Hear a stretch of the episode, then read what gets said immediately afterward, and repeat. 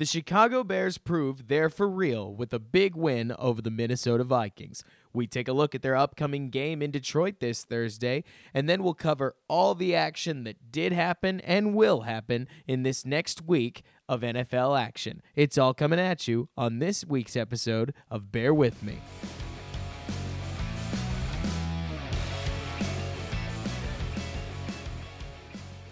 Hey, everybody, it's Robert Schmitz, your host on Bear With Me, a podcast where we primarily focus on the Chicago Bears, but we'll also make sure that we cover everything else that happened in the NFL. And new to this episode, we'll also preview shortly everything that will happen. So if you're into the Bears, stick around for the first part of this show where I'll review the Vikings game that just occurred and touch quickly on the Detroit game coming up. And then we'll go into covering what did happen and what will happen.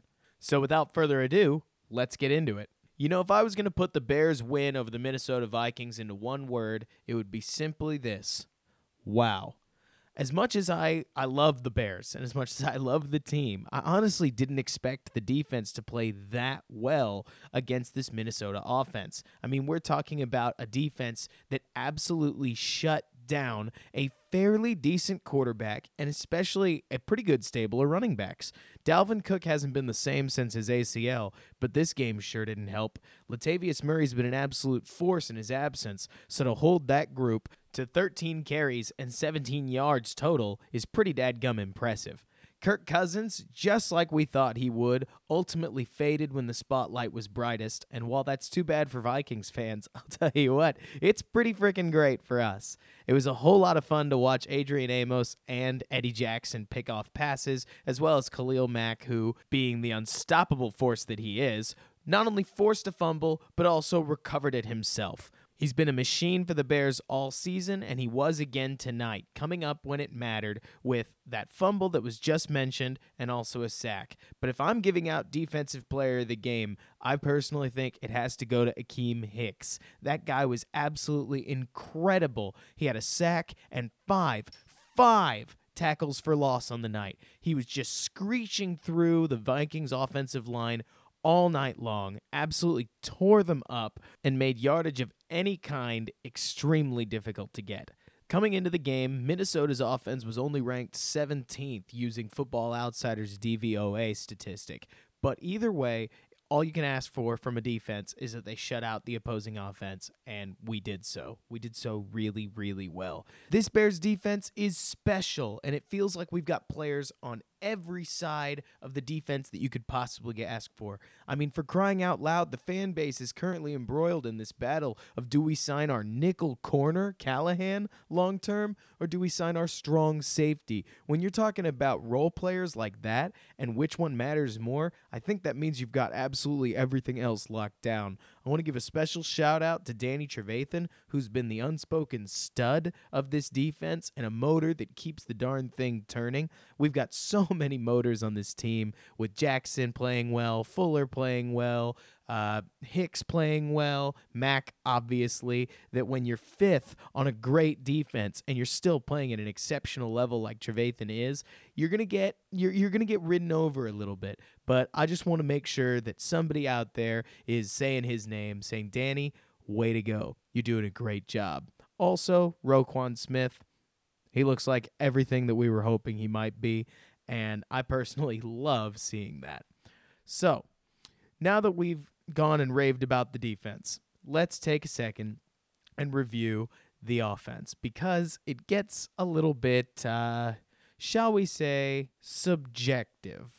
I mean, the obvious and most common way to look at this game is to say, well, the Bears' offense played really, really well in the first half. And then, you know, Minnesota's defense adjusted and they played a lot poorer in the second half. But I think it's a little bit more nuanced than that. In this game, Mitch Trubisky was 20 for 31 with 165 yards, a touchdown, two interceptions, and a quarterback rating of 61.9. We generally cite his statistics, so we're going to again here. It's also worth noting that he had 10 carries for 43 yards.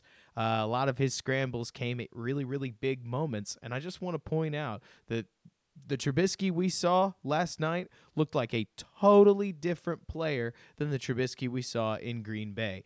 That Trubisky was overwhelmed. He was out of his depth. He looked like he was completely incompetent, if we could be really, really honest with ourselves.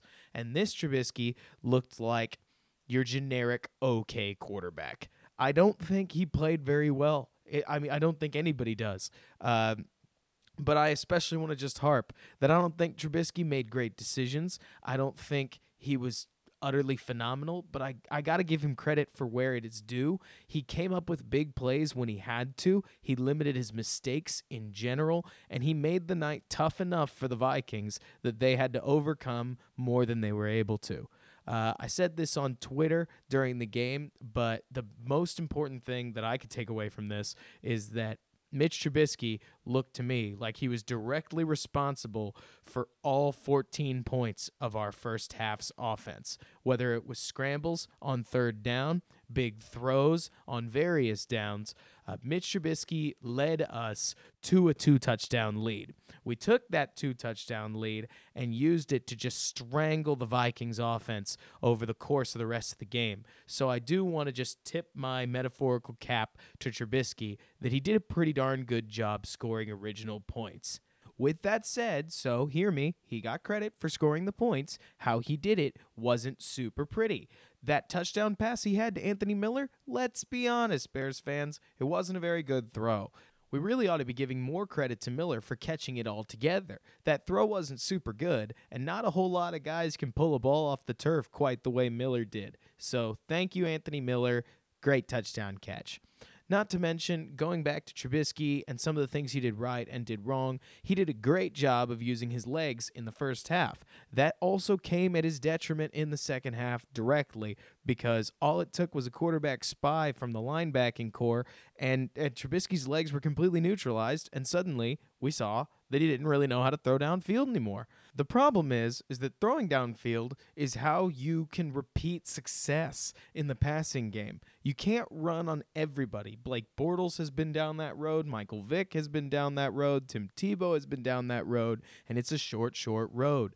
The NFL is a copycat league. And with how well the Vikings were able to neutralize the Bears' ability to score in the second half, I have to assume that this is not the last time Mitchell Trubisky is going to see somebody spying his running ability. The really interesting part about when the Vikings took the runaway was that it actually didn't stop Chicago's ability to, to rack up yardage. Chicago had 308 yards on the day, and right about half of them came in the first half, and half of them came in the second half, which comes at a real surprise because that really means that the only thing that the Bears offense did any better in the first half than it did in the second half was to score points. Now, that may come across as obvious, but you definitely got this impression that the Bears' offense was being suffocated in the second half compared to this electric, super performance in the first half. Yardage totals were pretty much the same. That said, let me go ahead and read off the drive result charts, and you tell me which half is which. Set one field goal, interception, touchdown, field goal, end of half. Set two punt, interception, fumble, punt, field goal, end of half. Now, I probably didn't make this particularly hard, but that first one was the first half, and it sounded a lot better. It's got a touchdown, multiple scoring drives sprinkled in there, and that second half is really rough. Two turnovers against a great defense. One of those turnovers coming inside the 30 is never good, and it's not going to win us a whole lot of games going forward against quality opponents. But hey, we won this one, and there's not a whole lot to complain about. One funny story tidbit that I'll point out if you're watching him, it looks like Tarik Cohen was really, really feeling that huge hit he took against the Lions last week because he made sure to go down and go out of bounds just about every chance he got. This is probably a good development for Tarik because it'll make sure that he's more healthy in the long term and he's not going to get absolutely walloped as often. But it's pretty funny to watch. So next time you're watching the Bears, you see Tarik Cohen get the ball and start scampering away. Check whether or not he takes the hit because I'm starting to see him just jump onto the ground or jump out of bounds any chance he can. Now, Bringing up Tarik Cohen, I'd be remiss if I didn't talk about his 21 yard scamper in that really awesome spinorama play he had against Dirty Harry. Uh, he's a special player. It's really fun to have him on our team. His speed and agility creates a combination that's just not been common on Bears teams of the past. And so having him on this year's team, especially with Matt Nagy's just masterpiece of an offense, has been so much fun. I can only imagine where this offense is going to go in the future, considering that they're all getting further and further accustomed to this Matt Nagy super revolutionary offensive thing we have going on. But I'll tell you what, uh, we're probably going to need a little bit more out of the wide receivers. This is a gut feeling that I got watching the game, but it certainly looked like not a lot of guys got open.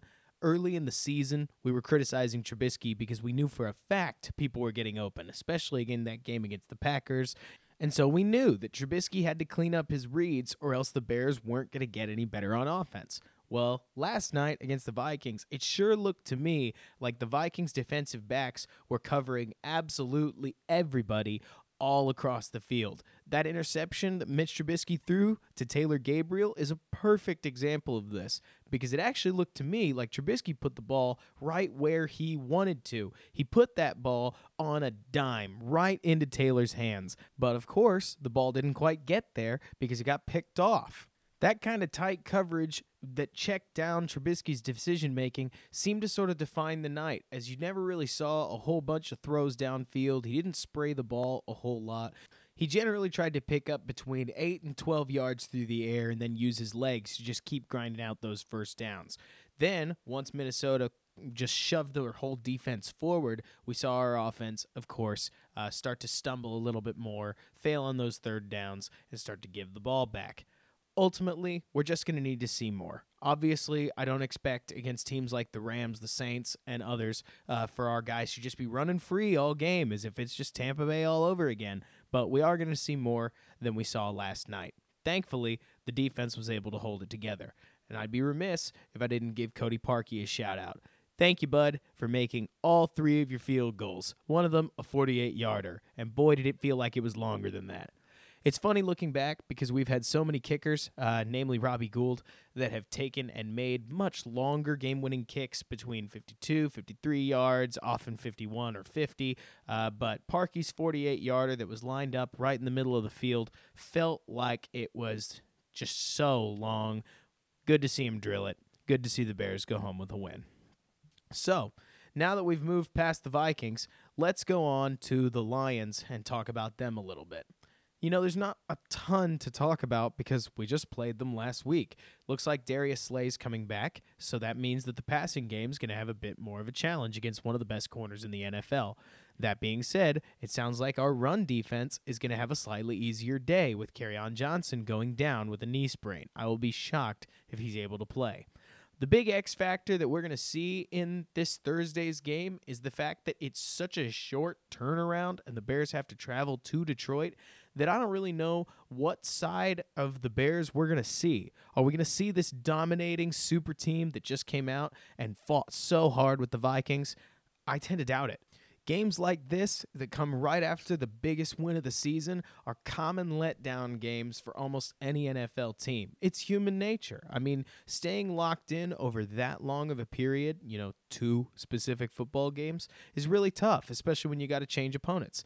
That said, I do think this is mitigated a little bit, considering that the Bears go from playing the Lions to playing the Vikings to playing the Lions again. If we were playing a team that we had very little familiarity with, like, uh, I don't know, the Saints or the Bengals or some other team like that, I think this game would be a little bit tougher. But because it's the Lions and it's in Detroit in a dome, the Bears might be able to field a little bit more of themselves than you would expect. The other thing that goes in the Bears' favor is that I believe that the Lions are going to be suffering from the same effect. They just beat the Panthers. The Panthers are a very good team, and they beat them on a last second two point conversion attempt that we could talk about another time. But the Vikings, debatably speaking, just got their biggest win of the season, too. So I don't expect them to look very good on Thursday morning.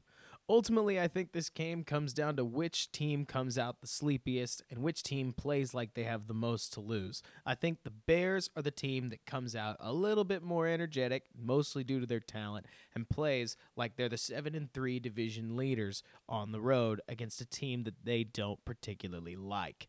I think the loss of on Johnson does a lot more to hurt the Lions than they might think it does, not to mention that they're still a little bit depleted when it comes to receiving weapons, so I tend to think the Bears' corners are going to be able to bear down pretty hard on these Lion receivers. I'm not expecting another six sacks, but I do think that if the Bears defense can manufacture about three sacks and some pressure, they'll be able to put Stafford in some unfavorable situations and take advantage of it for a pretty cool handed win. I'm expecting something a little similar to the Jets and the Bills win that where they were free and easy. It was like never really in doubt, uh, but a pretty convincing victory nevertheless. But I'll be honest, I have seen Detroit surprise. Their wins are all against really good teams. We're talking about the Patriots. We're talking about the Dolphins. Well, okay, they're hard to us, so shut up. Anyways, moving on. We're talking about the Packers and we're talking about the Panthers.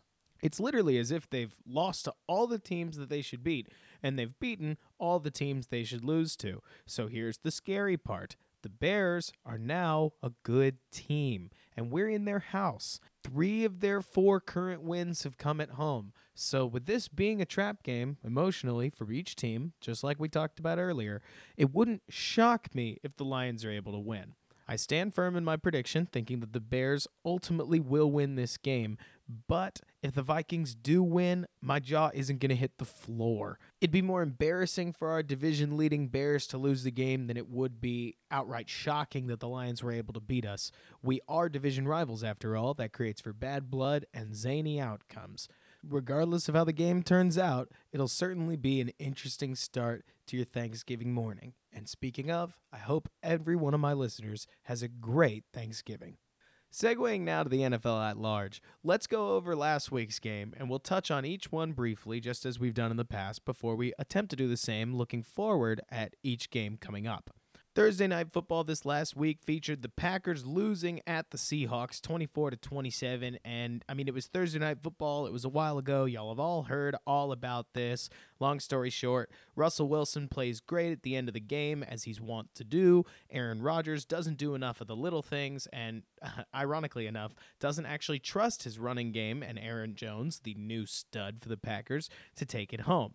They lose. Great for the Bears Next up, the Cowboys played the Falcons in a game that turned into a barn burner kind of out of nowhere that suddenly has Dallas looking like they might just squeak into the playoffs. We are two weeks removed from an absolutely embarrassing game against the Tennessee Titans that had every Dallas fan saying to themselves, fire Jason Garrett, and here they are, potentially about to squeak into the playoffs. But frankly, if we're honest, this seems to be par for the course with the Cowboys year after year after year, doing just enough to not change anything, go 8 and 8 and not get a whole lot better. I'm cheering for the boys. I'm from Dallas, Texas, but I don't know, guys. I mean, maybe we'll get in the playoffs, maybe we won't.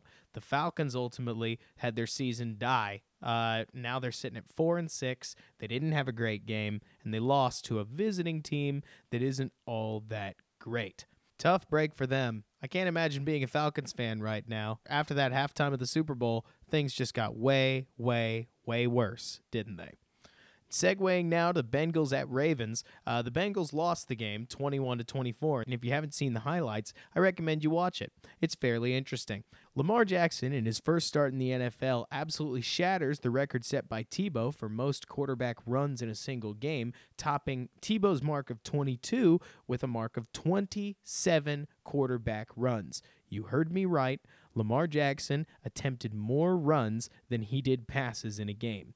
And I'll tell you what, he looks like a special runner and a bad passer. There's this play uh, late in the game where Lamar Miller jukes a guy out of his shoes only to throw the ball straight into a Bengal defender's hands. I think that's going to be the mark of Lamar Jackson's career.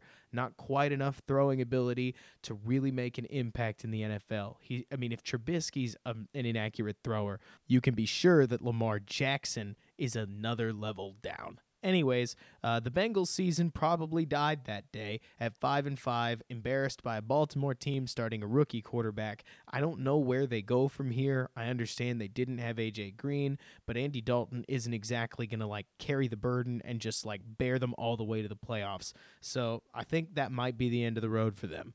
But hey, we'll see. Uh, the Lions and Panthers, we touched on it earlier, but a great game by the Lions and a really good game by the Panthers. Just a good NFL game in general as two solid teams scrapped it out.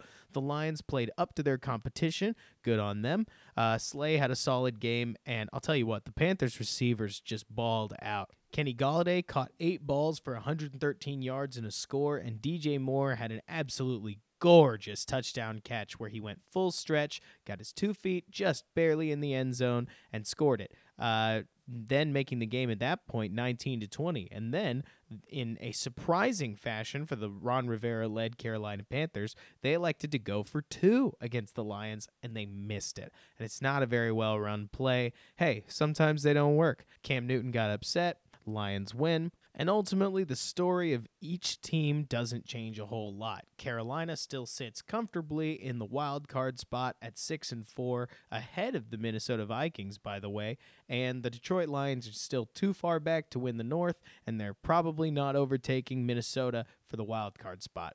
I think the Panthers are going to be a team we're going to see in the playoffs, and ultimately, this was a pretty good showing by them. We then had the Colts absolutely waste the Titans 38 to 10 at home. Uh, not a whole lot to say here. Luck just went on an absolute tear. He got enough time and he made a Titans team that is, I mean, it's okay, but it's not super talented anywhere on the field. Pay for it. The Colts have now stormed their way to 5 and 5. They look like they're a really really hot football team. I'm curious to see where they go. And the Titans, where do they go from here? Great question. This is a team that 2 weeks ago embarrassed the Cowboys, walloped the Patriots last week, and then they took a beating this week. Who knows who they are? Cuz I sure don't. And then I'll just uh, I'll just roll through a couple of these games really quickly. Uh, we had the, a bad team beating another bad team when the Giants beat the Buccaneers 38 to 35. Uh, the Fitz magic is gone. Uh, it's like they woke up and realized that uh, spoiler alert Santa isn't real, and the Giants took home a win at home. The classic three point favorite thing shows up again. Jameis Winston closes the game out with an interception. I mean, you could have written this one if you really tried. Uh, we then had the Steelers sleepwalk their way to a win over the Jaguars. It's literally as if they didn't care and just decided to show up at the last second, uh, scoring almost all of their points in the fourth quarter. According to ESPN's Derpy Graphics, the Steelers bounced back from a 97.7% Jaguar victory to take the game 20 to 16. This looked to me like one team that knew how to play football and another one that's somehow forgotten how to. The Broncos then beat the Chargers in the surprise of the day as Philip Rivers had his worst game of the season, and you hope, if you're a Charger fan, that this isn't going to be a recurring thing. The Chargers are ultimately too talented to lose to the likes of the Broncos, uh, so well, we'll see if they ha- this happens again. But the Chargers also have a franchise habit of choking recently, so we'll see what happens down the stretch. There are no Lions, but playoff pushes certainly haven't been kind to them. They are absolutely stacked though, so certainly a team to watch. The Raiders then beat the Cardinals 23 to 21. Yeah. A 1 and 8 team beat a 2 and 8 team. Now they're both 2 and 8. That's the whole story. Josh Rosen had better grow up fast because this Arizona team doesn't seem like it's got a whole lot going for it, aside from David Johnson, of course. Deshaun Watson and the Texans then beat the Washington Redskins 23 to 21 in one of the saddest stories of the day. Not only because Deshaun Watson played a relatively poor game, but also because on the 33rd anniversary to the day of Joe Theismann's horrible, horrible injury, uh, Alex Smith fractured his tibia and fibula in a equally gruesome injury. I feel really bad for Alex Smith. This is a guy on his third team. He's been a great quarterback over the last year or so, and he was leading the Washington Redskins to a six and three season so far. And now I, I hope he'll walk again. I doubt he'll play again. If he does play again, I'll be amazed because it's a bad, bad injury all thoughts and prayers to him. I hope he gets better. Uh, Washington fans, Colt McCoy filled in as admirably as he could, but ultimately the magic of Deshaun Watson proved a little bit too much as the Texans are now seven and three, which is absolutely ridiculous. If you told me he, they'd be here seven weeks ago, I really don't think I'd have believed you.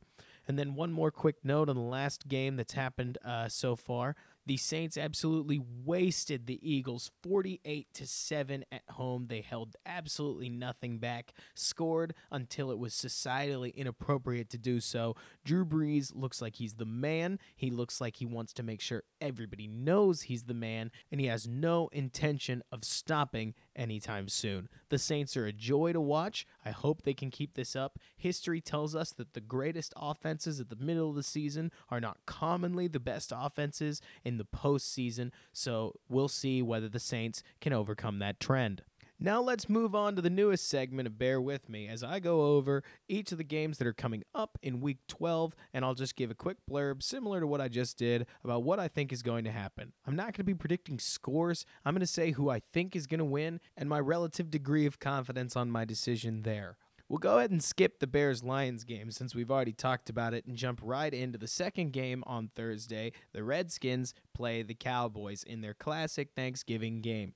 I think the Cowboys have a ton to play for, considering that if they win this game, they're going to tie the Redskins for the division with the head to head especially since the Redskins are no doubt going to be starting Colt McCoy or at least a backup quarterback. I think the Cowboys win this one. It's certainly their game to lose. Now, for the life of me, I can't put it past the Cowboys that they might lose this game anyways. That seems to be how they work, where as soon as you think they're going to do one thing, they go out and they do the other. But either way, I have to stick with the football that I know. I think the Cowboys win this and they win it by seven. Uh, then we've got the Falcons and the Saints. Falcons coming to the Superdome. And I think we all know what I'm going to say here. I think the Saints win this one. They win it by 14 or more. I mean, this Falcons defense hasn't played well. The Falcons offense hasn't played well either. And the Saints offense and defense are both firing on levels that are just otherworldly right now. So unless they come crashing down and crashing down hard, I think the Saints are going to roll the Falcons up especially when you consider that Atlanta has to travel on their short week and the Saints do not. So I think the Saints win this one and they win it big.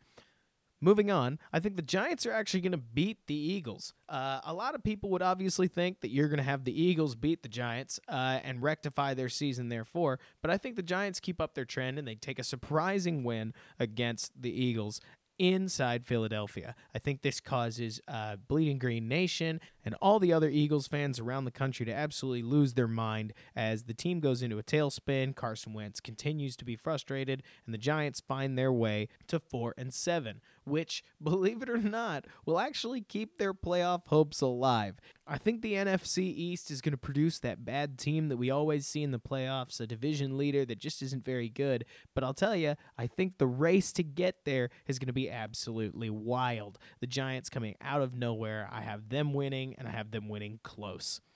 Moving on, we have the Jaguars at the Bills. And fun fact about this game a quick Google for information showed me that the Jags uh, are starting Blake Bortles and the Bills are expected to start Josh Allen. I find it kind of funny that both teams, one because of injury and one because of bad play, are having to make it clear to the media who exactly is going to be playing for them.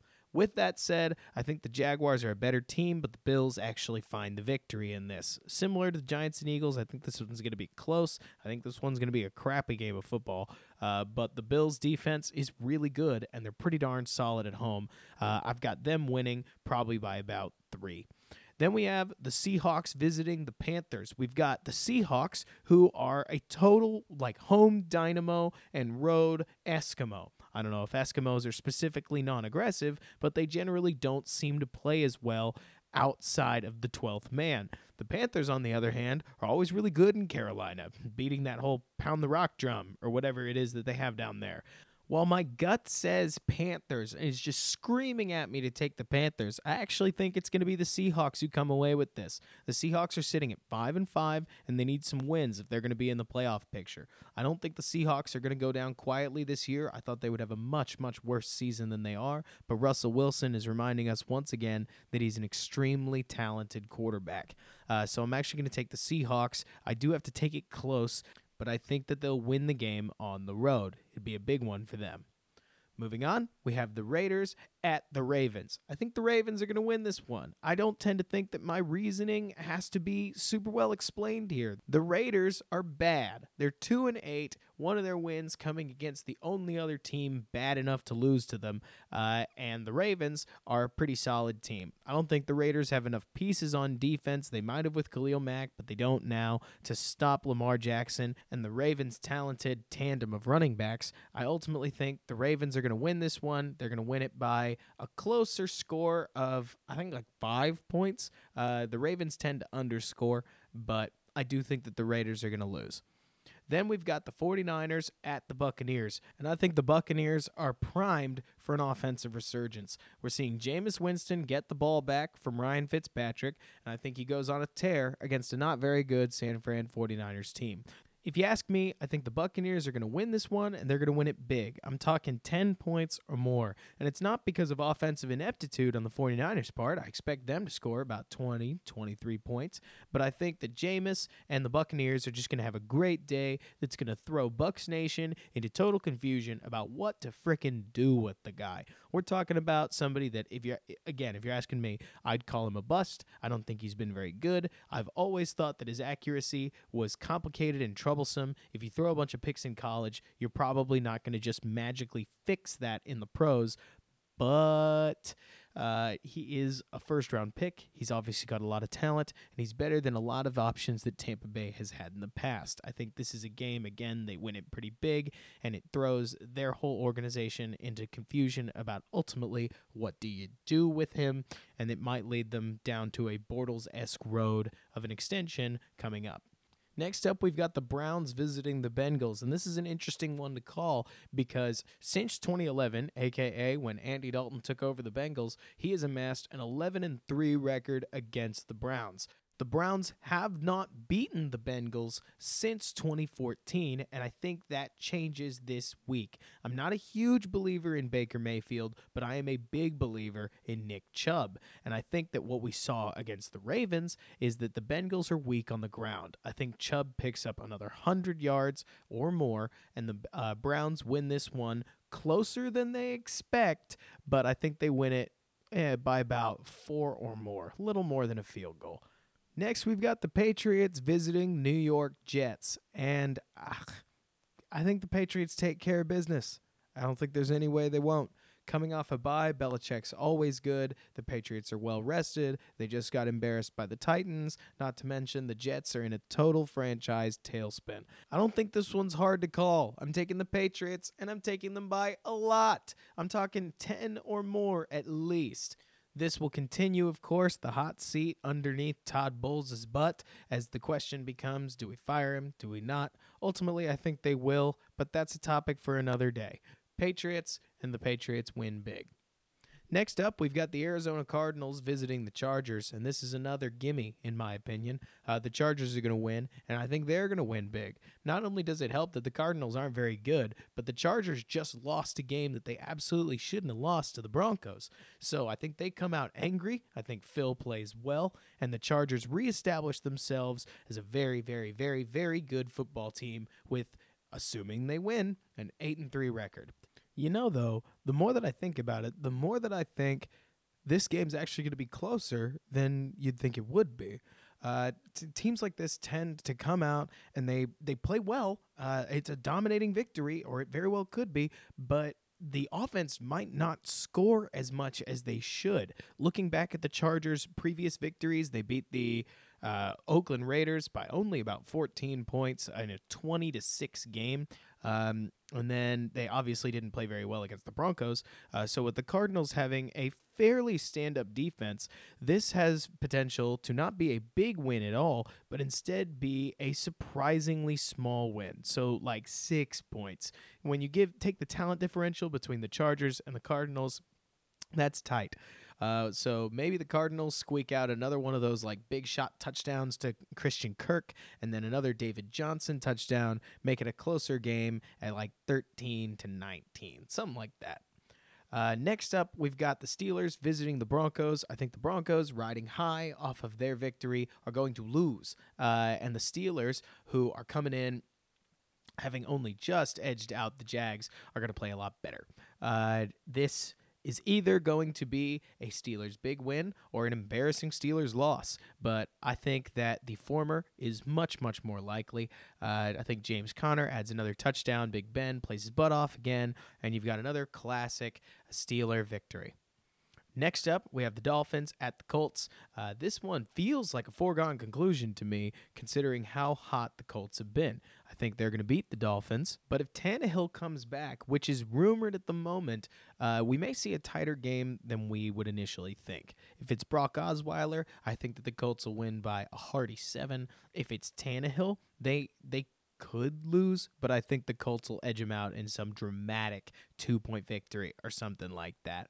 The Colts have been absolutely unstoppable. Andrew Luck is playing with his hair on fire. It's a whole lot of fun to watch. I personally hope it continues. I also think it will.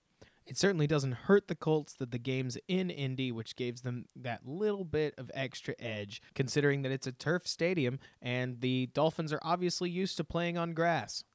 Albert Wilson should continue to prove to be a weapon in this game, though, considering his speed ought to be amplified by that artificial turf. Again, I think the Colts win it close in a great game to watch.